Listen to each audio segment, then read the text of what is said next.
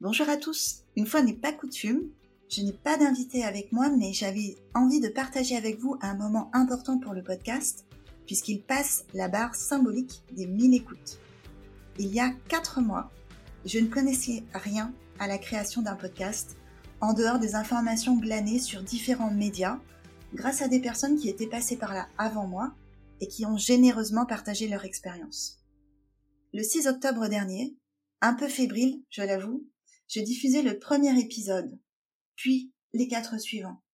Ils sont bien loin de mon idéal de perfection, mais ils sont le meilleur dont j'ai été capable au moment où je les ai produits.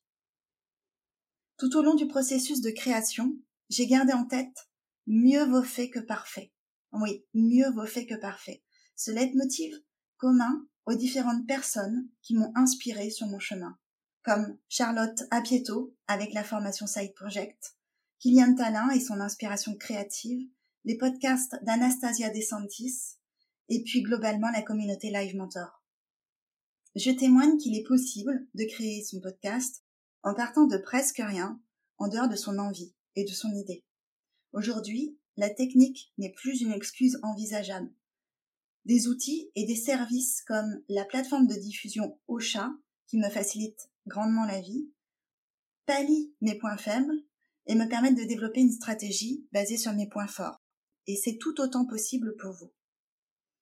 Je ressens une immense gratitude envers les personnes qui m'ont fait confiance dans les épisodes déjà diffusés, comme Virginie Cotel, Nathalie Alstin, Sylvain Vien, Noël Marquisio, Clotilde Collin, et puis ceux à venir, avec Laurence Dumas, Jean-François Grard, Emma Perret et Bruno Ganem.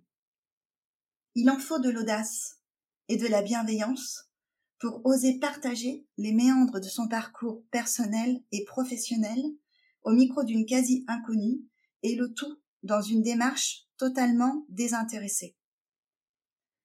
Merci à vous. Merci aussi à chaque auditeur. Ce podcast est pour vous. J'espère sincèrement qu'il va vous aider à ancrer l'idée, si elle est encore fébrile, qu'il est possible d'être heureux même quand on pense trop. J'ai beaucoup d'ambitions et de projets pour 2021, et pour une fois, ils ne partent pas dans tous les sens.